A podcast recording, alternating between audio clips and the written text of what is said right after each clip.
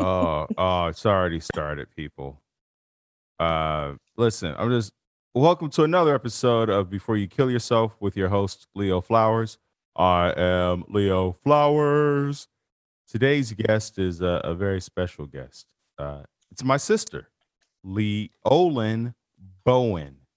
Uh, say her name Hi. correctly, people. Don't be out there. Don't add a A. Leolin. Leolin. No, Leolin Bowen. I'm saying that because my sister just gave a talk in front of the governor of who was it, Alabama, Arkansas, Arkansas. hmm and uh, and I love how you politely corrected his pronunciation of your name. Hey, bro. What's up? uh, today's gonna, you know, I don't know what today's episode is gonna be. Here's the thing: the holidays are coming up. Christmas time is around the corner, and a lot of emotions come up for people around the holidays, especially around family. And uh, you know, my sister and I, we have always been, hmm, uh, we we've always had a relationship, right? and I hesitate to say close because you know I'm four years older than you, Mhm. and it definitely. So growing up, I, I definitely was the brother that was like, I don't want anything to do with my sister, right? I want to go outside and play, and then. But I will tell you this: I always felt guilty about leaving you behind. Really? Always, it pained me Oh, to leave you behind. And what's interesting about that, because I'm just realizing this now at the age of 45, that part of my fear of being attached to people and things is how painful it is for me to leave it behind. I don't like that feeling. Mhm. I could never be in the military. Mhm. because although they're like you know no man left behind uh there's situations where you, you have to forge forward because you, you know Yeah. i come back and get you later but the pain of leaving feeling like not of leaving but of feeling like you're leaving of you're abandoning someone and you probably never realized that you probably never realized that was going on for me Never. Wow. Yeah. I've I've heard I, I forget who uh, I just had somebody on a podcast and he was talking about a lot of people um, will be serial monogamous be, because once they get to the point where they feel too attached to the person, um, they'll break up because Mm. of the fear of if they break up once they really become attached, that it's it, the pain and I never realized that. I was like, oh, I yeah. That's so interesting. Yeah. I mean, you and I have talked before um, about our, you know, growing up in the same house. Um, at some sometimes we have these, you know, still learning about each other and learning about experiences and having experiences that the other one of us didn't even realize was going on. Um, so yeah, I never knew that. And I think I told you recently, um, it didn't occur to me until I became an adult because I would go away to my dad's house for the weekend. And it never occurred to me how you would how you felt about that. like I'm at my dad's house, chillaxing, and you're still at mom's house. And and now as an adult, I'm like, oh man, I wonder if that was rough or sucky or were there any negative feelings about that? So yeah, that's that's interesting that you say that. So to answer that, and, and to give people an understanding of the household we grew up in, so my sister uh, Leolyn Bowen, uh, we have separate fathers, and Mhm. So uh, my mom, our mom, was married to Leolyn's dad uh, for a while. They got a divorce. My mom never married my dad. Right? They were always separated because my dad had another family at the same time. So uh, I was the North Side family. If you know anything about Chicago, has three sides or four sides: North, South, or uh, three sides, and then the West Side. And then you got downtown. I think yeah, downtown's not a side, but it, it's it's its own little entity. But my dad had his own family on the South Side of Chicago with his wife and two daughters.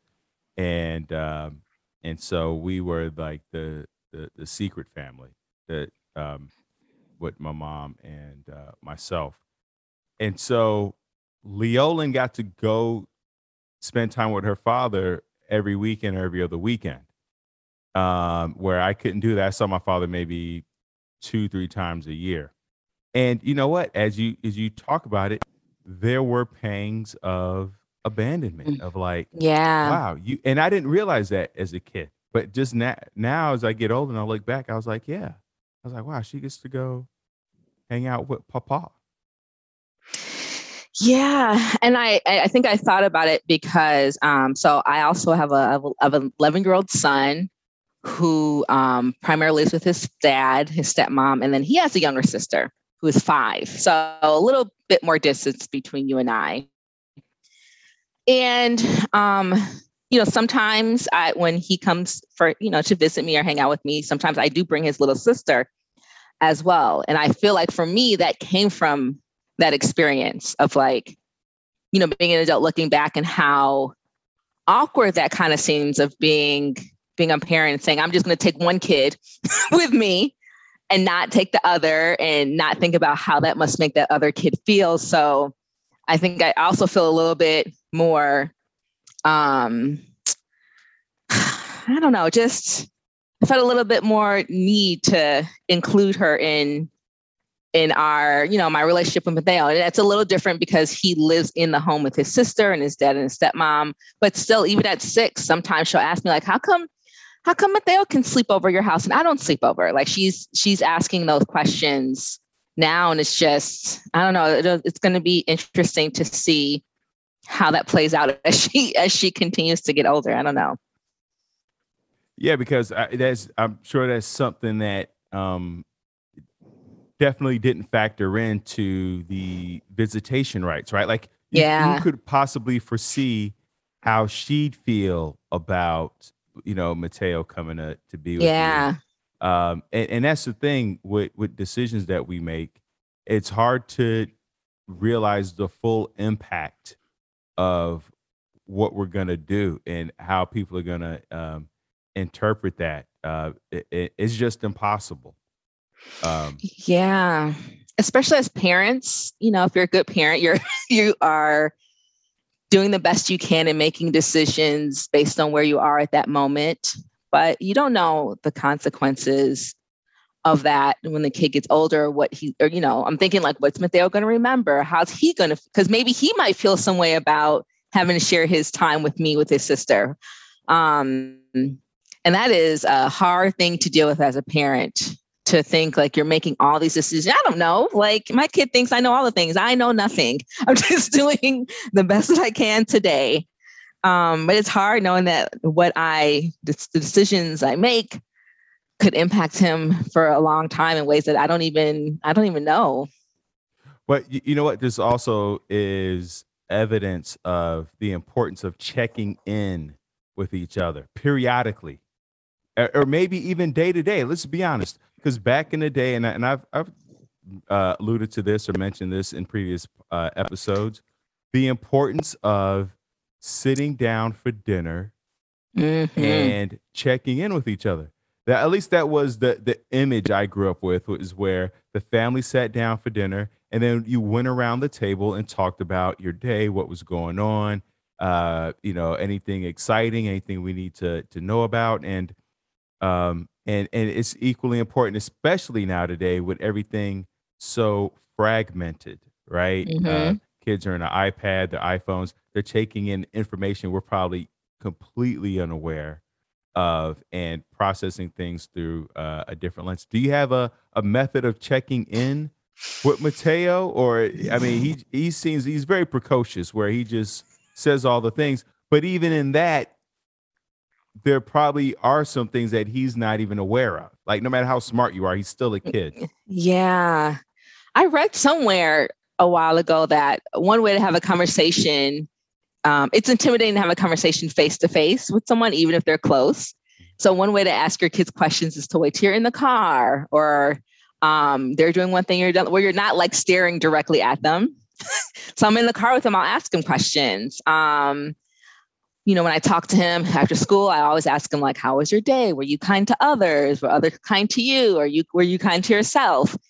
Um, or you know, I've even asked him before, and it's you know, another way is um when he's going to bed and we're just like laying there reading, so we're not we're next to each other, we're not face to face, and I'll say like, you know, I'll ask him, "How does he feel about me being his mom? Is there anything that he you know want me to do differently um, and i just try to mirror to him that kind of thing. Or even talking to him now, of course, is age appropriate and he doesn't need to know all the things. But he can hear me say, like, oh, I'm struggling, or I'm maybe this is kind of hard, or I'm nervous, or oh, I made a mistake, or I'm sorry I did that incorrectly, or I'm sorry I, you know, you know, I, I'm I need a moment because I'm getting a little stressed, or I just, you know, it's not about you. So mirroring to him how to speak about feelings, mirroring to him how to speak about whatever's going on. And also, you know, I, I tell them, I, I'm like, look, there's nothing that you can say to me that would ever um, that would ever make me stop loving you. You know, there may be things that you do that I might not agree with, or I may be disappointed, or I may even get upset about, right? But like, there's nothing you can say to make me stop loving you. And also, like, I realize that there are things that you might not want to talk to me with at that moment. There may be things that you might not may not want to talk to me about at all. Maybe you feel more comfortable talking to your dad um, or your stepmom. Um, but knowing that, yes, I'm here, just know that I'm here regardless about anything. Um, and, and then doing that, I think is important. Um, I feel like sometimes, I don't know, um, I feel like sometimes it might, in one way, be a tad easier for me because um, I don't have them all the time. So I don't have the day to day responsibility of doing the things we need to do as an adult and as a person, and also the day to day responsibility of managing his life. Um, so I feel like I'm a little, but I don't know, you know, I don't, maybe his dad's saying something totally different, but I just try to create the space for him to know that he can talk about me, talk to me about anything. You know what? I, I first of all, I love the idea of creating to creating the space so that he can talk to you, right? Mm-hmm. Because as we mentioned earlier, with so many devices and and not only devices but um, activities. You know, I know Mateo's active in soccer and and there's so many kids who are like going from one activity to the next and then uh, to their homework and then to bed and no space has been created to connect to decompress to share and and this is even on an individual level. If if we live by ourselves right? If we live alone um, we're often uh, you know on that treadmill of going from one thing to the next and not giving ourselves space not creating space uh, to connect with ourselves or our purpose or just decompress and reflect on the mm. kind of day or why we're doing what we're doing yeah. And I mean, that's why I know you talk about your big point of the journaling. that's why journaling and meditation and prayer and walking, um, that's why all of that is so important because it does give you that space. Cause it's, it's hard. Like you said, he, I mean, he has a phone, a computer, a switch. He has so many things as we all do to keep our mind occupied or distracted is a better word. Keep our mind distracted. Um, and if you don't give yourself that space, you can just keep going and never process anything and never, never really think about anything because you're always being fed information. Um, so yeah, I really try to, I, as much as he may not like it, I really try to at least go for a walk with him, do time without technology, even have him read an actual book. I don't, you know, I don't know how much different it is, but an actual physical book instead of on a Kindle because I need him to I want him to I think reading a book is a I don't know maybe it's just because I'm my age, but I'm like there's something better to me about reading the book than reading it on that technology. Um, but yeah, just giving them that space to like think to think and ask questions and um, even disagree because that's another thing. You know, growing up with our mom, as wonderful as she is, she's from a different country, different time. We weren't allowed to disagree or say like I don't understand or I don't um, so I try to ha- I try to give Mateo that space to say like I don't agree or let me ask a question or what about this? Um, yeah. Yeah, I want to highlight something you said earlier. I want to come back to the idea of disagreeing. Um, mm-hmm. Um, you also mentioned that no matter what he does or says, that you won't stop loving him. Mm-hmm. And I want to highlight that because I I was just talking to somebody about their parents and growing up, and they said their mom was loving but not affectionate. Mm. And I thought, wow, that is something I had never delineated because loving is food, water, shelter. I'll, I'll always take care of you. You make sure you got clothes in your back, food on the table, um, a place for you to stay, you know, rest your head, a roof over your head. But affection is, you know, reading you a bedtime story, stroking your back, listening, creating space to hear what your needs, what your wants, what's bothering you, right? Mm-hmm. And so I, I think that kids or people are aware of somebody being loving, um, but they may not be able to put a finger on the fact that what they're missing is affection. Mm, yeah. Yeah. Well, you know, but that was real affection. I've sent you pictures before where he's like, he wants me to be right next to him all the time. And um and he still for the moment lets me hold his hand. Now he's at the age where I now ask him, because that's another thing. I ask for consent in a lot of ways that I don't think adults do with children. Like I ask if I can give him a hug. I ask if I can hold his hand or give him kisses. One, because once again, it's like modeling. I want him to know what that looks like.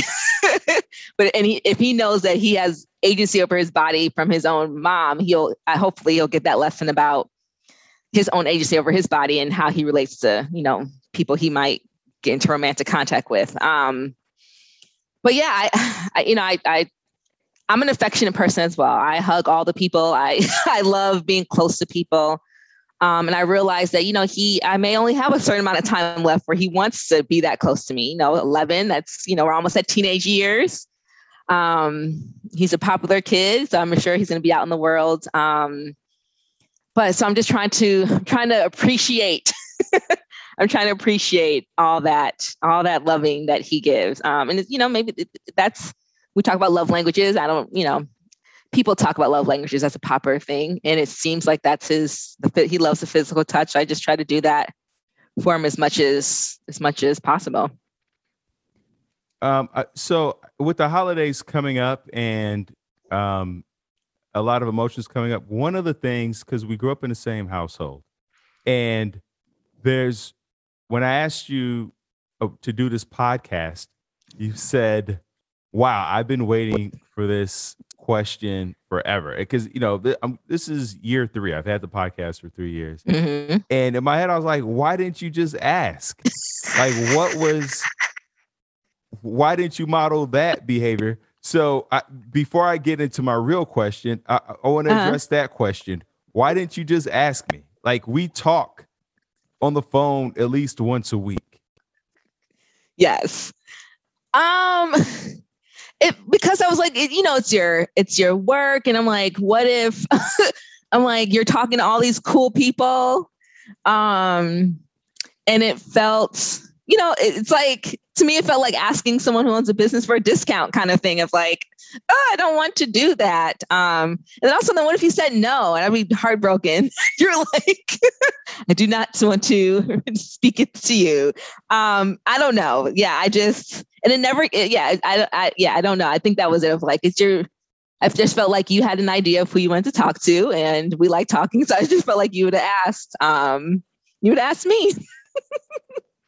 So this is valuable uh, because we've had this discussion about mm-hmm. dating mm-hmm. and talking about you know getting your needs met and speaking up about what you want and a lot of us are in relationships where we just expect the other person to know and, yeah. and we don't share we don't share what's going on for us and and this is important because especially for people who are struggling with despair or hopelessness or helplessness and you're like the you know the future look feels bleak to you but have you really taken the time to ask people or share with people what you are experiencing or are you expecting them to just know? Because as soon as you asked i was like you know as soon as i asked you were like yeah and i was like yeah let's do this. Like i was super excited. Did that shock you that you know i asked? It did like that was yeah it, it did. Um because you know, well, you know, also this the way you talk. You um, and I think folks can tell if they listen to the podcast long enough, you just get right to things. You don't like, so you just called me like, you want to be on my podcast this week? And I'm like, oh, like, no, like, hello, no, how's life? You're just like, right. like, all right. Um, you know, I I think so, you know, I'm in a I'm in a newer relationship. Um, and he's been married, he was married before for 17 years. I have been divorced for 10. So we come into it with he's always been clear that he wants to get married again. I've been on the fence. Um, and I think saying, um, ask for what you need sounds like one of those things of like, oh, relationships, the important thing in relationship is communication. Like, okay, thank you. you know, losing weight is easy. Just eat less calories. Like, okay, great. Thanks a lot for that. That's hard though, because I'm finding out one, it's like, um, sometimes we don't even know what we need until we're in the situation. We're going through this thing right now, talking about like how much time to spend with each other. Um, and I think you and I are a little bit similar. Um, and correct me if I'm wrong, but we're okay with being alone sometimes. He, because he's been married so long, he likes being around me a lot, which is wonderful. Um, but me gauging, well, how much, how much do I like that? Is it uh, an hour a day I need to be myself? Is it a whole, you know, whole afternoon? Like I don't know because I haven't been in this situation before. So it's hard, and it, you know, you don't want to hurt people's feelings. You don't quite know how to communicate it in a way that's like actually what you feel. You know, sometimes that might change. So how do you continuously communicate? Because maybe right now it's I need five hours a day. I don't know, just myself, but maybe next week or maybe next year, I'm like, I want to be with you all the time. Um, so it's hard to communicate. Like I didn't, I don't think it was conscious to me of like, oh, I'm nervous about, I want to be on Leo's podcast, but I don't want to um, ask because I feel this way. I don't think that thought really came up until you just asked me like, why didn't you ask? And then I'm thinking, oh, oh, why didn't I ask? Oh, I don't, I don't know. Um, but it's hard. It's hard to ask for what you want. Did you did you think that there was going to be was there a fear of like rejection? Yeah, there's yeah. Um because you yes, you are very important to me, as you know, and you your um opinion of me is very important.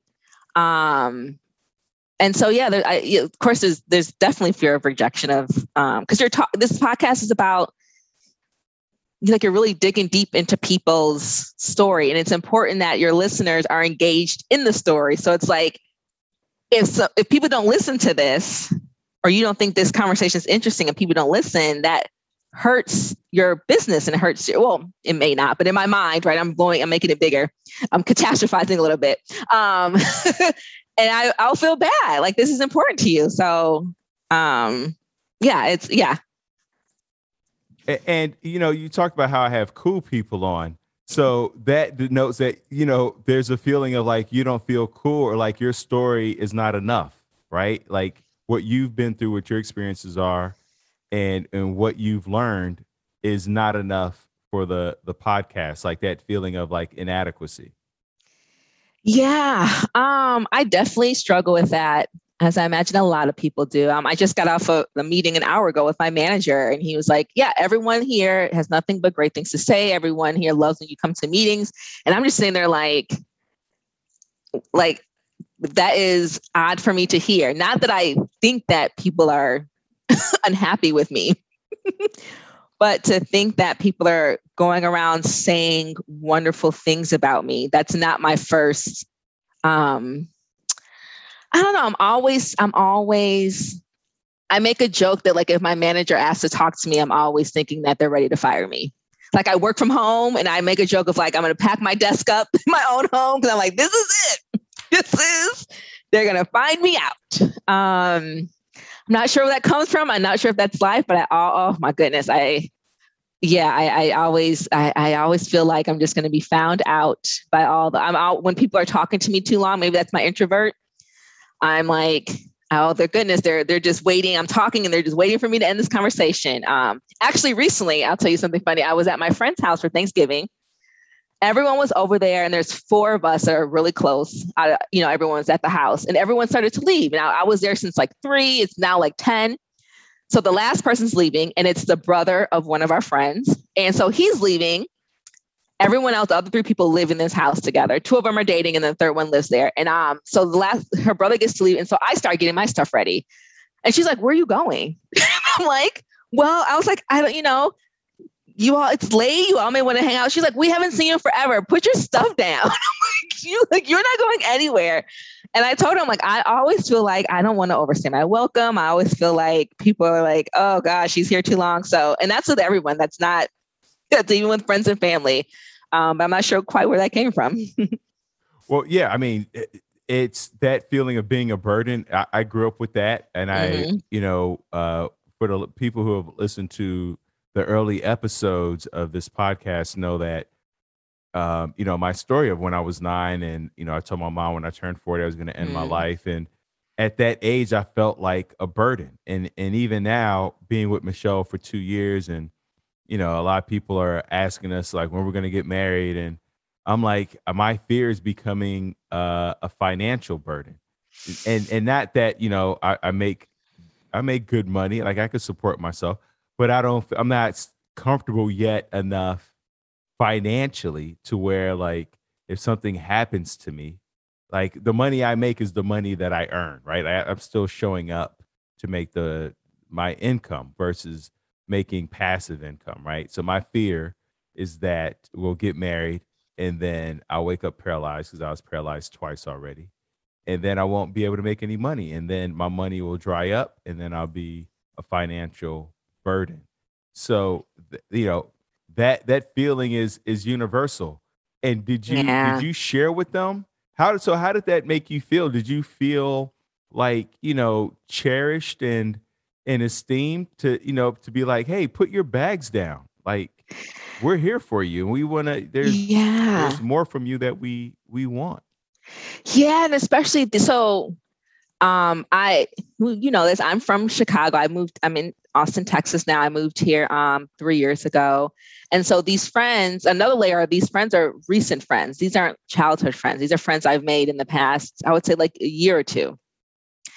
Um, and so it does feel good to know that I have a circle here that I can count on and that I enjoy spending time with and that also enjoy spending time with me. Um, so it feels it feels it feels good to know that. Interestingly enough, I have that same fear about being a financial burden, but mine is for Mateo. I, I even tell him now, I don't, I have this conversation with him um, of like, I, I get that there may be a time when I'm older that I, you know, um, that living with you might be a thing that needs to happen for, you know, whatever reason. Um, and I thought this more so when I was single.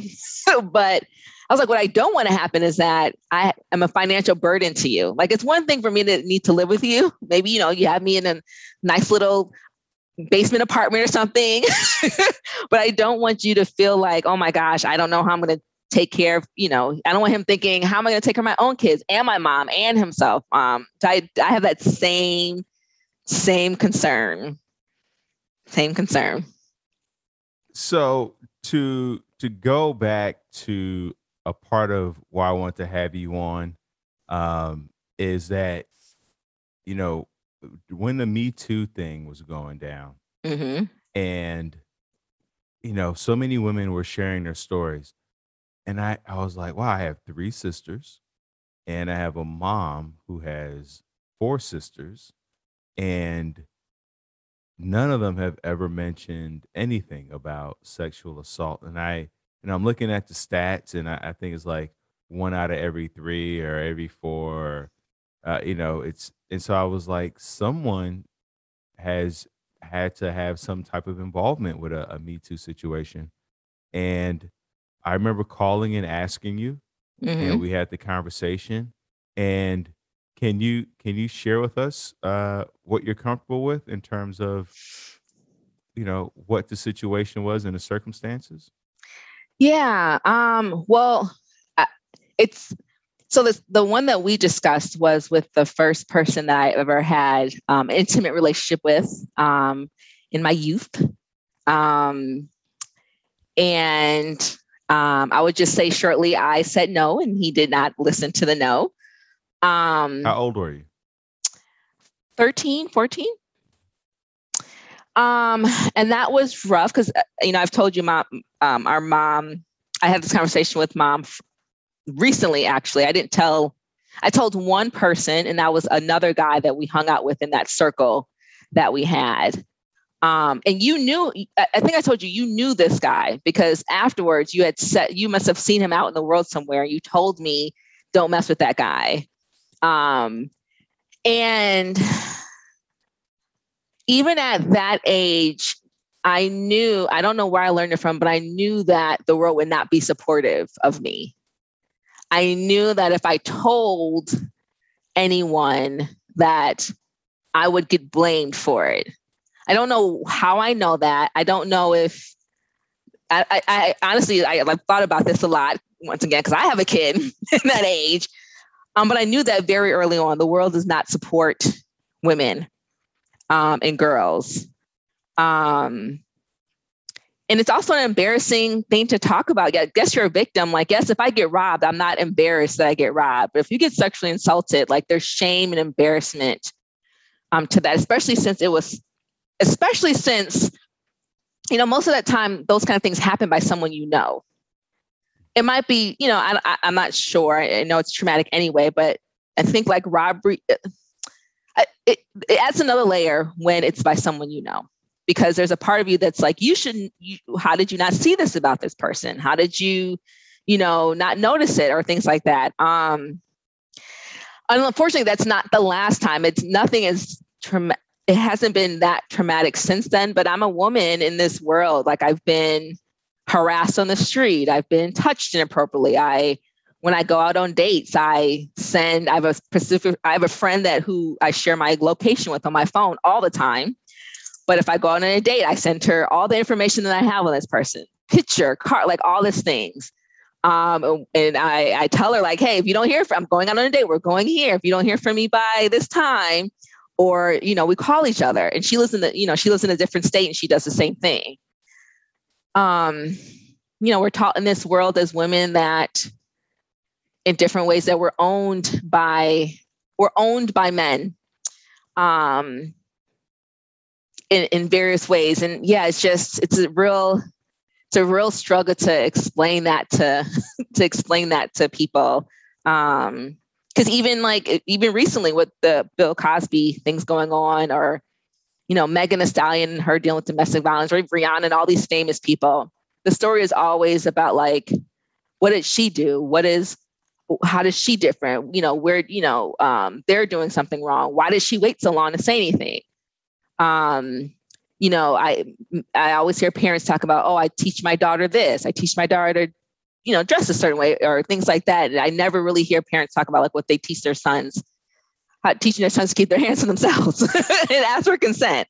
Um, so as a parent, as a mom, I really feel I really mourn and feel sad for the the 13 year old me that had to deal with that and felt like she couldn't go to anyone. Um, there's also a part of me as a mom that feels, I don't know, like looks back and sees how strong I was, although I shouldn't have had to be that strong. Um, yeah, yeah. So it's it's really sad to know that that's something that a lot of women um, a lot of, of women have to deal with. Yeah, you know, you, you mentioned something that was I want to highlight also in that you look back at your 13 year old self and say, How could I not have seen this?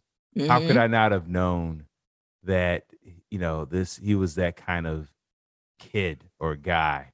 Mm-hmm. Um, and and I would imagine as a result, you kind of grow up now questioning your judgment about people and uh, just same way with your work right like maybe i'm wrong about this job. Maybe i'm wrong about my position. Maybe maybe i've misjudged you know my abilities and the i'm misreading the cues right? And so uh, there's a, a, a insecurity that that can come with that. And um it, it, it and it has to feel like at times a weight where you know inside there's another level of your speed of how fast you can go hmm and the mourning and the sadness for that 13 year old girl um, can sometimes i would imagine um,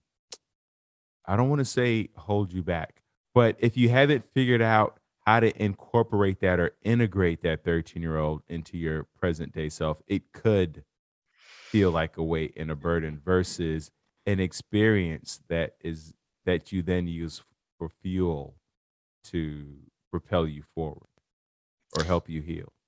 Yeah. It's hard because you you know I don't really know. You know, we're a mixture of all these experiences that have happened to us, and we don't really know how one thing has affected um, something else. Like when I was younger, and they probably still have them. I think it was R.L. Stine used to write these choose your own adventure books. I used to love them. Like you would get to a certain page and it'd be like, should Susie go to the cave or should Susie, you know, turn back around? And then you could you pick and then you read what happens and you can go back to that page and pick a different decision.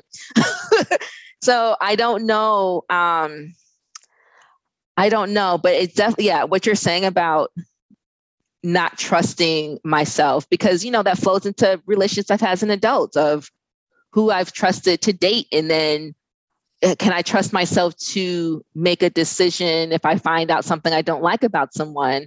Um, and always questioning ourselves. I mean, man, if you just think people have total com- who have confidence in their decisions, you just that must be just like a limitless feeling. Like even if you make a wrong decision, just like I spend so much time. I know myself, I spend so much time teeter tottering, like going back and forth and some the power sometimes is just like taking the information that you have and making a decision and then going from that decision to the next one um hmm, I, yeah i don't i don't i don't know Michelle has that. Michelle is utterly confident and optimistic yeah and upbeat about all things she's engaged in.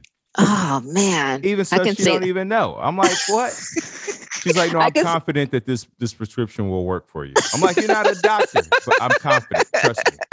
Trust me. No, no, yes i can tell that from, and i can tell that from her i am more i what i think what interests me when people meet me or know me and they're like you're so positive you're so like outgoing you're so in, in my mind i'm like oh you have no idea what's happening up in up in here. Because i think how i think to myself i'm just like i feel like i'm much more pessimistic. I feel like i'm always waiting for the other shoe to drop. Um i, I um I, I yeah I, I don't I don't know. That's I, I always find it interesting when people say that about I get that a lot and I always find that interesting. Actually I have a friend who has her doctorate. She's a um I don't know if she's a psychiatrist or psychologist I think psychologist I don't think she can prescribe medicine but she has her doc, doctorate in psychology and I remember she said that to me before when I was asking for feedback of how I come off to others and she said like I always see you smiling I always see you in a good mood but I wonder if that is I wonder if you're doing that to like hide how you really feel about things. Like as long as I'm smiling, everything is good. I was like, oh, she's dropping. I, I like to surround myself with very insightful people. Um, yeah. So I, I, I, don't know. I, I also just have really started unpacking that situation. Like I told you about it. I feel like it's only been like a year ago. Um, where I really like told you all the things. I like I said, I only told my mom about it. I, there's still, well, after this podcast, maybe more people will know, but there still haven't been that many people who know about it. Um, so I'm still even unpacking it for myself, like how that's affected me, you know, 30 some odd years later. And you know what is uh, fascinating to me about what you shared also is that you said because you you weren't you felt like you should have been able to see the the kind of character that this guy was, this kid was. It's it's hard to be like kid guy, right? Like his how old was he at the time? Same age. Same Yeah. age, but he Mhm. did such a very I hate to call it an adult act. It's it, but you know this person um uh because you know you weren't able to see and do so now what's interesting is you want other people to be able to see you without having said anything, right? Like you wanted me to see that you wanted to be on a podcast, right? Like Yeah. how could I not, Leo? How could you not see that I, I would have loved to be on a podcast? Yeah. right? So there's a quote that says, you know, the thing that we didn't get from our parents is the thing that we try to get from our relationships or Mm, other people, right? Mhm. And so if you felt like, and I'm sure you felt like this, like mom, how could mom not see that this had taken place? Why should you have to say anything? If you love me, then you should see that something is off, right? And Yeah. so that line of thinking continues on into our adulthood and into relationships. And then we make decisions based on that, that, um, you know, oftentimes sabotage what we're building. Man, that is the truth. Yeah, when I talked, you know, plus mom, she has two kids that love telling all their business out in the world. I don't know if she feels the same way, but uh, when I finally talked to her and like told her like this has been, you know, you've seen my mom and I grow up, and I think a lot of it also is mom and I are very similar. Um, but we've we've gone to battle, what I feel like throughout my adult life, and I think a lot of times she didn't understand why. Um and for me that was it. Like i've i held a lot of anger and resentment towards her because of it. Um because she lived in the house with me because she's a woman um because um i felt like she knew me the best out of anyone because of the time we've spent you know my dad was is in my life but i didn't live with him um now i could say the same about him he's a man you know he he can see his daughter's growing and is attractive and likes boys you know um, but I really, it what right once ah, I just thought of this. Once again, I'm blaming the woman, and not not the male figure. I'm blaming the woman figure. Um, yeah, I told her that of like I felt like you should have you should have known. Like I felt like you should have been there, whether it's before to prevent or after to know. Like oh, something is going on. Because in my mind, I'm like I'm a I'm 13. I'm not. I'm and I'm not a good liar. So, so how did you not know that there's something going on? I don't know. Um, but that's an interesting point to say. Like now, as I'm getting older, I'm still. I definitely do still um, look for acceptance and um, yeah, look for others to kind of like validate and protect um, me. Um, and I and it's hard because like the the social media relationship advice that people get is like if someone knows you like you shouldn't have to tell them if someone knows you they should just they should just know um which is so so dangerous so dangerous like right people date serial killers and they don't even know like that's so dangerous to tell someone that like you should know someone just because you've been around them even if you've been around them 40 years, they still have 10 plus years of experience without you in their life. Um, shoot, I've, I've been with myself 41 years and I still don't know everything about me. So yeah, that's, uh, yeah, um, that's, that's hard. Yeah, and you mentioned, you know, the the emotion of anger, right? Like, yeah. you you must have felt uh hurt, right? Yeah. First, because one, this was like you said, someone that you knew. Mhm. And then you're also hurt because now you don't feel seen by mom or your dad or even me, right? And Mhm. and and I want to highlight that you mentioned, wow, she wasn't there to prevent it from happening. She should have been there to prevent it, or she should have been there to punish him, to to make him pay for for what he did. And and so I had to leave you devastated. Yeah. Um I didn't I didn't think it, it the after part I haven't really thought about. Um yeah, and then it's you know it, it gets layered because like I said, even at 13, I knew that that I knew that the world wouldn't be supportive. And I see even as I get older, talking about it now, um, um, I mean, so and, um, I, I won't say her name because I just got off the phone with her. But one of my friends, we were talking about, you know, she's out dating and things like that, and she was saying, you know, um, her and the guy did some stuff that left bruises, but in a in a consensual way. Um, but she made a comment like, oh, yeah, it was totally consensual. It's not like I'm going to come back 20 years later saying, oh, he did something to me. And I like listen to him, like, this is the message. This is what we do to women and girls. Even in 2021, even though we are so intelligent, we've progressed and done all, you know, we have a woman vice president and all that wonderful stuff. You know, I'm in Texas, so, you know, we got Roe versus Wade. I don't know what's going on with that. Um, we don't, yeah, we don't protect, we don't protect our women and girls. Um, we have a weird relationship with sex in a lot of countries, but in the US, um, we're not honest about a lot of things, which causes a lot of problems. Um, but I think eh, so. To me, like as a parent now, that that's why I'm so fierce about teaching Mateo about consent and asking and um, uh, um, knowing that he's okay to to people should ask him. People shouldn't just touch him or do whatever without asking but he also shouldn't do that to others. I'm so like um so like on top of it because i was like just can't i just do not want to raise i always say this you know i don't want to raise a son who's just like out there being reckless with his life and with other people's lives. Um yeah. I just it's just that that's a that is a major thought and concern about mine is just and there's nothing about him that makes me you know he's a caring empathetic kid but um oh i just i just do not want to raise a son that's just like irresponsible and, and reckless with people.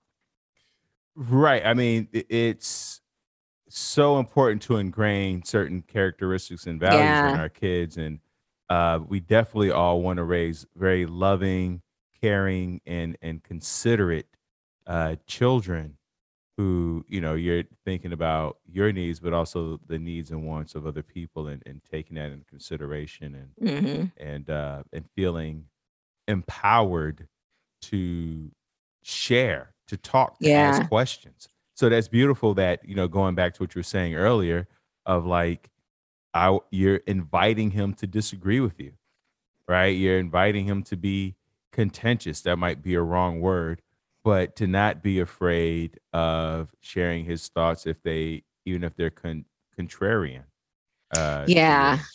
and it's not always easy. I get it parents like sometimes you're just like can you just do what i'm asking you to do i don't need a discussion about why you cannot stay up to four o'clock every single night. Just go to sleep. But like you know, I, as you can tell from talking to him or seeing things I post on social media about the stuff that he says and the conversations he has. The other day, he he's talking. He loves Tesla, and um, he's been really um, what's it called? Um, mar- uh, marching is not the word I'm looking for, but like really trying to get me to get one. And like, um, he goes to me, well, you know, they're offering a tax break next year, so it should help you be able to afford to get one. And I'm just like, what are you talking? what are you talking about right now to me? or he'll say, well, how much? I mean, how much do you make? I'm like, I couldn't, I don't ever remember asking or feeling like I was comfortable enough to talk about money with my parents. And I'll tell him, like, you know, you can ask, and I also say, like, you can ask me anything. I may not tell you what you want to know. Um, that's not it. I may not be comfortable in that moment to tell you, right? Because you're asking me a question about sex or money or in the grocery store. Maybe that's not the time to have this conversation. Or there may be some things that I might not tell you everything. Like he's been asking about more details, specific, like why did you and dad get divorced? How did you plan this?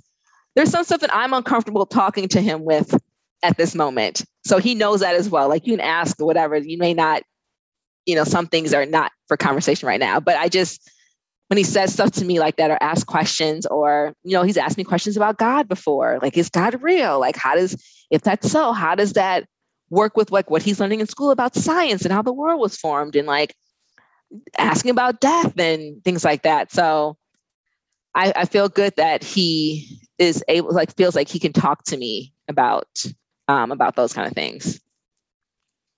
What were some of the things that gave you strength and hope to keep going? Because you know what that experience at 13 years old, and like you said, you only shared that with one other person.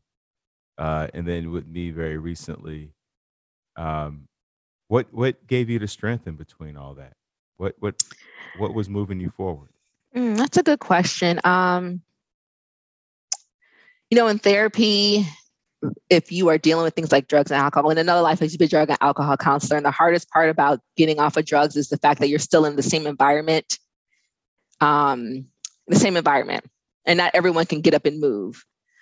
But so that the when that happened, um, that was like right when I was going into high school, and so I went to high school. Uh, I went to grade school in Chicago, high school in Evanston. It's a suburb of Chicago, and so like I still lived with mom in Chicago, but my environment in terms of like who I was hanging around with and where I was going, where I was spending time changed.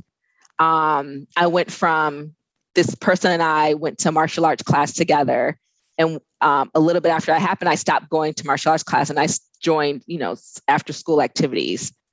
So I don't think that was intentional. I think maybe it was i don't know. There definitely was a decision to i need to not be around that group of folks that he hung around with.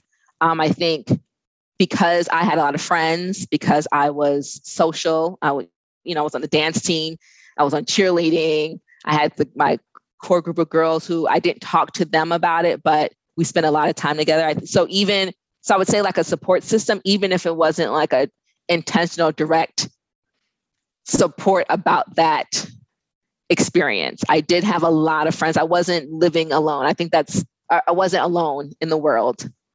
Um and then you know mom and all her wonderfulness she's a strong woman she's you know i think there's a like i said we probably had a lot of our contention because we're so similar so i think there's a lot of me in terms of like a, a lot of my mom in me in terms of like independence in terms of like look, life goes on. You got to get stuff done. You got to, there's so many wonderful things in the world to enjoy. Um, and so I think that, yeah, that a lot of that kept me going. It's just like my friends, my activities, being able to change environments in a certain way. Um, so, and sometimes all you can do is just keep moving and, you know, there's times to look back, but sometimes it's all you can do. And that, that next moment is just like, I'm just going to keep, keep moving forward to highlight how strong mom is. and, and it, it, there's so many words to describe mom. Mm-hmm. But when I called and asked mom about if there was any Me Too situations in her life, she was like, "Yeah, probably." When oh, I was goodness. five, she's like, "I mm-hmm. think." She's like, uh, I think me and all my sisters have been touched by the swim coach when we were Oh my gosh. Mm-hmm. She said the she said her older the the oldest sister told her that you know s- some things have happened. Mom wasn't specific, but mom also seemed very indifferent because uh, when I talked to her, she was at a restaurant with you. I remember. I think her client, and so she was like, "Yeah, I probably got touched." My older sister said, "You know, we were all touched, uh, but I'm about to get some tacos." So, uh, you know, like what, whatever. Yeah. yeah. Oh my goodness. Oh my goodness. That is, and I don't want to say, see, I don't want to use the word strong, right? Like, is it strong if you're surviving? Like, are you strong because you're like you're doing what you need to do to survive? Um, I don't, I don't, I, I yeah, I, I really struggle with that. I, I find it, that's definitely mom. oh goodness, mom, my mom. That's definitely her. Um, and now as an adult did i learn more about her? I'm like okay i'm i understand why she did certain things the way that she did. And the adults in me um understands more of the adult in her. Whereas i think before i was working from the child in me to the adult in her which it caused a lot of frustration. But now the the adult in me the woman in me the parent in me looking at her in that way, it's like, oh, okay, I I I get it. It's hard to make better decisions. It's hard to make different decisions with your kids when you are still when you haven't even one acknowledged that you went through some hot mess, and two you haven't dealt with it, um, or you're living in a culture where like that's acceptable. Um, it's hard to then you know because now you're not even looking for it. If you think that if you think that that is okay, you think that's acceptable, you're not even looking for it in your children because you're thinking, you know, maybe subconsciously you're thinking like that's just going to happen. Whereas me, I'm like, I take it another way of like, that happened to me. Now I'm like looking at everybody. I'm like, I'm looking at coaches. I'm looking at pastors. I'm sorry if I'm really loud in your ear. I'm looking at um, teachers. I'm telling Mateo, like, look, people may tell you, don't tell your parents. They might hurt you or your parents. Don't believe them. You tell us anything, anything. I don't care who it is, your doctor. I don't care who it is. If you feel uncomfortable, no. If you say yes yesterday and you want to say no today, no. no one. Um, and so I think that, yeah, that's one of the ways that we may have experienced similar things, but are definitely going about it in a different way. So strong may, may not be the word because that can mean so many different things. And it sounds to me like mom has accepted mm. that that's the how life is. That's what happened. Yeah. And and it's allowed her because anybody who's met my mom, she comes off as very loving, hopeful, happy. She finds joy in the smallest things. She finds mm-hmm. the extraordinary in the ordinary. Yeah. And I think that she just has a robust, anti fragile, on some level, mentality. Yeah. Um, and not to say that things don't affect mom, because she definitely cries and she feels things. And uh, she's very empathetic. Um, you know, when she sees um, uh, social ills, um, mm-hmm. and, and, you know, she could you could just tell in her face. She's like, how how could you know? Uh, mm-hmm. So th- there is a, a, a very uh, emotional side to mom, but she has a way of literally dusting things off her shoulder and moving forward. But she did what you talked about which is, you know, and she practices this all the time where she is always on the go. One, mm-hmm. she's very active. Mm-hmm. Um, she surrounds herself with people. And what's interesting is I you you talked about surrounding yourself. And I think a lot of us are surrounded by people but not supported by the people, right? Yeah. And they can't support us if we're not sharing what's going on for us. So true. So true. I think after my divorce, I think I was like that for a while. After I got divorced, um, my friends, I don't want to say stepped up as though they didn't step up before. I think I I allowed myself to lean on them more than I ever have before. Um, and because of that, and ask for help. Like I had a friend one time that she was really good at asking people for help. Like, I'm moving, I'm what, like, whatever she would do, she would ask. And she's like, Yeah, just ask people they may say no or whatever and just ask. I was like, oh. And so since then, I have done things like, you know, if I'm looking for new work, I'll send, I'll let my friends know. Um, hey, this is what's going on. This is what I'm looking for.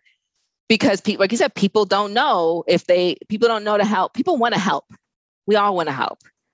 Um, we all want to help those that we love. We, no, no one wants someone that care about to be hurting. Um, but you have to ask. Oh, I have a good example. So I'm in this thing called the Buy Nothing Group. I don't know if you've heard of them. but there are these it's uh it's it's i don't even know how it's organized but they're all over the world and um, i was in one in chicago so i moved here to um, austin i joined my local one and they're set up so that everyone in this group and they're hosted through like facebook groups everyone in your group lives basically like within a 10 minute span of your house and it's buy nothing it is you can go in there and ask for whatever or go in there and give whatever. So, I mean, people are, and it's all no money exchanged. So, people in there are asking for, um, I'm in the hospital. Can someone water my plants? I, I've asked people to take care of my guinea pigs when I'm traveling. I've asked for clothes. Like a lot of the stuff in my home, I'm trying to see if I can see anything in arm's distance. A lot of the stuff in my home I've got from this group. And the same thing of like, I've given tons of stuff away. People are so willing to help each other. I mean, people have been like, oh, I need to get a TV from the store, but I don't have a truck. Can someone help me? And these are neighbors, these are strangers. A lot of these people I've never even seen because they'll leave, if it's an item, they'll leave it on their porch, um, especially during, I think it's always been that way, but especially during COVID. And people are just so willing to help. It is wild. like it's wild the stuff that I've gotten or given to this group. But you have to ask. They're not going to know by just you thinking that you have to put in there what you're looking for. I mean, you may not get it right because a lot of people may want it. You may get, re- in essence, rejected, but people are so willing to help. But it is it is hard to ask. So I always tell people like, or I think to myself, start small, right? Like it may be uncomfortable to go to your boss and be like, "Can I have a ten thousand dollar raise for this and this and this?" But it might be easier to, you know, um, send something back at Starbucks if they messed it up, or ask, "Can I, you know, can I get a discount on, you know, th- this shirt that I found on the rack has a hole in it? Can I get a discount or something like that?" Like ask for, um, can we watch a movie together? Like ask for smaller things. It, it makes it easier than to ask for those um, get in the habit of asking and then ask for those bigger things that might be a little bit harder to ask for. What are you looking forward to? Ooh, what am I looking forward to? Um, well, immediately, this is my favorite time of the year. Um, I love this time. My birthday, Christmas, Thanksgiving, New Year's Eve. I love this time of the year. Um, so I'm looking for. I've, I've uh, I have my son for Christmas this year. Um, so I look forward to seeing him open gifts and seeing him get excited about the lights and the decorations and getting presents, of course. Um, this is my first time in a while where I've had holidays with a partner. So I'm looking forward to what that that experience is like and creating new experiences. Um, I don't know. I'm just looking forward to getting to know my friends and family more. I'm looking forward to having new experiences and, and learning more things. Um, I'm looking forward to dancing more. I love dance. I'm looking forward to just dancing more. I've been in Texas three years. Texas is huge. I but I barely scrapped the surface. So I'm looking forward to just getting out there in the world and and seeing what's out there for me. Seeing what's out there for me. And I I know that you like to read as much as I do. We're, both voracious readers. Yes. Is what's a fiction book that you that really resonated with you or that you would share that you're like oh i want to reread that oh that is that is interesting um man i i feel like i might go dark because you know i'm slightly creepy in terms of like the stuff i like to read and watch um I have always loved like Stephen King books. I don't have a particular one, but I just I love the creepiness. I love like his books are always about, I don't know, there's always like some lesson learned. There's always some thought process of like, oh, how would I react in that situation? Um, I, I rem- I'm thinking specifically like his book Needful Things that was popular when I was y- uh, younger about like, I remember it was like a store you go into and they had everything you wanted, but of course, of course, there's always some like sinister thing of like getting exactly what you want. In this thought of like, you know what happens if you get what you want is that actually what you want is it is it actually good for you i don't know if i love i love um i love creepy books like that that have humanizing characters you're kind of like oh i can see how that situation could happen i can see how that i can be in that and make that similar situation um yeah yeah mm-hmm. that, that is a double-edged sword of, yeah. of getting what you want and and and if we stay in that space too long um it it starts to fold back on itself. Yeah. And, and, there's nothing wrong with going after what you want, but you also have to cultivate the gratitude for making the best of what you have. Yeah. Right. And so that you don't lose what you have in pursuit of what you want. And then uh, Anna Karenina, that that's exactly what that book is about. Oh, yeah. Where she's married and then she meets another guy and all of a sudden there's this passion between them. And uh and so she leaves her husband and kid for this other guy. And then yeah. they get together. That passion fizzles. And now she's looking at a third guy, you know, and then ultimately, and spoiler right here, so you might want to cut the episode off now. But uh she then she ultimately ends her life because she's wow. trapped in um, you know, can't get a divorce. And a woman's worth at this time, this was like late 1800s, Mm-hmm. Um, you know, they, they can't just get a job. Right. They, can't just yeah. you know, submit resumes and, and, beat the. So she was trapped. She was trapped in a loveless uh, everything. Um, so definitely a balance between going after what you want or what you think you want, right? Because a lot of times we don't know what we want. We think we know we we think we know what we want, and then we get it, and we're like, oh, wait a minute. that wasn't it. So, oh, that's good. I'm gonna put that on my list. Yeah, yeah. So pa- passion is, uh, you know, not enough is what I'm finding. And now uh, Michelle and I are watching Indian matchmaking. Oh yeah, on mm-hmm. Netflix. Mm-hmm. Yes. so it's cool to see, you know, how one passion really isn't enough. Uh, two, the research shows it's more about the character. Are they emotionally generous, mm-hmm. and are, can they be flexible? And and here's a, a word that uh, has come up because Michelle is taking some. Um, uh, she's taking a couples course uh-huh. from uh, Julian Allen. Julian Allen. So she wrote this book, Getting to I Do. Anyway, and here's a word that I've never heard or used before: acquiesce. Interesting. So here's a power of acquiesce. A lot of times, because my listeners know I, I do stand up, and when I'm on stage, and sometimes I'll ask a couple how long they've been married, and they'll say 30 years or 50 years, and I'll say, "What's the secret?" And the guy will be like, "Just say yes."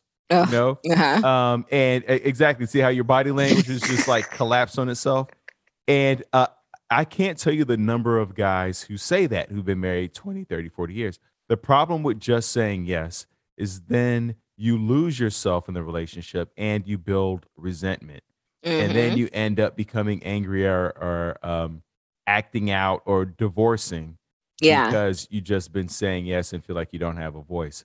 So acquiescing mm-hmm. is um not meeting the person halfway, but um accepting the terms in a way that's different for both of you. So interesting. So being obsequious is just giving yourself over and, and surrendering and saying mm-hmm. being a doormat, which is what most people are fearful of. Yeah. But acquiescing. So here's an example. Michelle wants to come on cruise ships with me when I mm-hmm. perform. Mm-hmm. Uh-huh. And I've had a hard no on that forever, right? Uh-huh. Because the room that I get is small and my s- sleep schedule is way off. So if I'm yeah. up and she's trying to sleep, that's going to be awkward for me. it's not like yeah. I have three or four rooms to go into. And so I had to stop and think about why am I saying no? Like what's at the root of it? And it was that that fear of not having the space to create or to be flexible and move about as I as I need to, right? Mm-hmm. And so I said, okay, I'll acquiesce. You can come, but you'll have to get a room. Okay. And you have to, and if you want me to sleep in that room, you have to get the room with the balcony. Yeah. Because then we're gonna definitely need space. And she was like, cool, done. And so boom, there it is. So when you get to what is your fear or what's driving the no uh-huh. and then you could you feel safe enough to share that and then hopefully you have the ability to uh, create that the structure to make it happen like if she didn't have the money to get another room then she, you know now she's at home but yeah. you know because we're in a place where she can get the other room she's gonna yeah. do that right love that that's so, and folks who are listening, this is how Leo and I talk all the time. I like, this is, this is literally how our conversations go on that. I love that. And I, I, and I love that, um, like finding the why, like why, what is it about your request? Like, what is the important part of what you're asking and being okay with the fact that what you all's relationship or situation may be different than every, you know, other people. Cause that's the other side of like social media therapy and means is that we have this idea of like this is how this relationship and that can be any sort of relationship friendship parents whatever job this is how a relationship should be if you're with someone you should be with them all the time and this and this and this and it's like no you need to find out what works for both of you all find out what really is important have those conversations and come up with a solution i love that so i love the, that the first part and the most here's the most important part of that that step is figuring out what emotion is driving. Mm. Because when somebody brings something up, right? Hey, you want to go do this? You you want to go see that? Do you want to get married? There's an emotion that it conjure up, conjures up, a feeling. And so I always have like right now as I'm talking to you, I have the emotion wheels up. I'm always yeah. scanning my emotions. And so I said, what emotion comes up for me when she says, um, I want to go with you. I was like, well, it, it, doesn't anger me. I'm not disgusted. I'm not sad. I'm not I'm not also not excited. I'm oh, I'm fearful. What am I fearful of? Mm, Of like not, you know, having the space to operate and uh, our sleep cycles and because I know like she does a lot of work from her laptop and so yeah. um you know, I don't want us to be on top of each other. So getting to the emotion and then creating the terms from that emotion because now I can communicate with her. Look, here's what I'm scared of. Now I'm leading with emotion, right? Yeah. And, and then because what you realize is you're not saying no to the person. That that's why most arguments generate because when people hear no, they take it as I'm rejecting you. No, I'm rejecting the terms the yeah. terms don't make sense for me and um and i'm i'm rejecting the terms and i'm protecting my emotions Yeah. right so there's i'm i'm rejecting the terms protecting my emotions and so when you can get to the emotions and this is all stuff i'm just thinking of as i'm saying it right now ladies and Mhm. gents so this is brilliant i hope everybody's writing this down I know I Um, am. So yeah. and uh and then you can you can have a fuller richer deeper conversation from there Yeah. That yes. Okay. You give me some stuff because at the top of this conversation, I, I mentioned about uh, figuring out how much time, like this whole idea of like um, spending time together. And there is a part of me because in uh, my previous marriage, feeling like I did some of that, like gave up so much, became enmeshed in their life and like kind of let go of mine. And because I've been single for so long, there is this fierce like, oh, oh, oh, like uh, back up, back up. Let me. This is my box. Like, don't come in. I need to. I need to keep these walls up. Um, but that is not going to lead me to the type of relationship that I want. Um, want with someone. So I definitely need to spend some time exploring that. Yeah. yeah because you can only back up so far until your back hits a wall and then you're you're forced to face Yeah.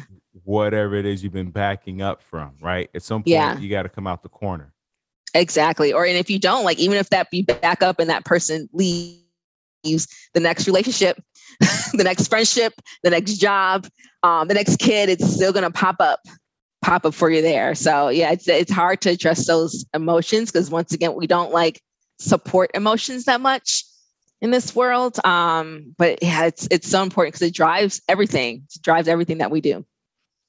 i love it leolin we could talk forever We can. Uh, but uh, I, I I got to eat lunch, and um, and I, I definitely want this to be a part two because there's so many aspects of our relationship and your life, your yeah. life that's uh, interesting and beautiful and uh, that I admire. So, and I want the listeners to get get you in doses. You can't have all my sister at once. yeah, you I'm put in gonna- time not for gonna this. Tolerate it. I'm not going to tolerate it. It's unacceptable. I love you so much. Thanks for asking. I, I'm so proud of you. Listen, every all my friends know about your podcast and your work. If someone talks to me more than two minutes before you kill yourself, is coming out of my mouth, or your or your comedy is coming out of my mouth to them. So I'm so proud of you. I'm so proud that Mateo has you to look up to. He talks about you so much. He says he gets his humor from you. So, um, yeah, thank you for asking. And I'm, I'm yeah, I look forward to chatting again. All right, don't make me cry. Uh, and so, last question, because you, you know, because you listen to this. Uh, yes. I ask this of everyone who's on the on the podcast, because always imagine there's one person who may be listening in on the precipice of wanting to end their life. Before you kill yourself, what would you say to them, Leolin Bowen? I listened to your podcast and I still wasn't prepared. Um, I would say, you know, you are surrounded by people who care about you and who want the best for you. And all you have to do is reach out and, and ask and, and let them know what you're going through. And if you don't have and if you feel like you don't have anyone in your life, do be that person for someone else because helping others is also um, a wonderful blessing that you can give others, but also yourself. So stay connected, reach out and ask ask what you need from your from your circle. Uh, and then promote all your things. Even promote Mateo's. Uh, you know, because I, I get the links every day. He's creating something all the time. So promote all that stuff. Yes. So, oh my gosh, I would um, I should have had it up pretty. So my kiddo has a um, a business called Endless Making on um, Endless Making on Redbubble. So if you go to redbubble.com and just search Endless Making, he designs all sorts of cool logos. Um, and I am I'm not that much on social media anymore, but I freelance write once in a while for sleep.com and um, that's the major one. So yeah, just I have a unique name. So pretty sure you can Google me and find me. I love it. I love it. Thank you, Leolin. Thank you, listeners, for tuning in. Remember, this podcast is not a substitute for you going to get help, for you calling a 1 800 SUICIDE or 1 800 273 TALKS or the other international phone numbers that are listed. If you're in Budapest or Bali or Canada, Toronto, Taiwan, Beijing, wherever you are in the world, Detroit, uh, thank you for tuning in. And you can always go to thrivewithleo.com for one on one coaching with yours truly. Let's get to tomorrow together. Thank you so much, sis. Thank you. Love you.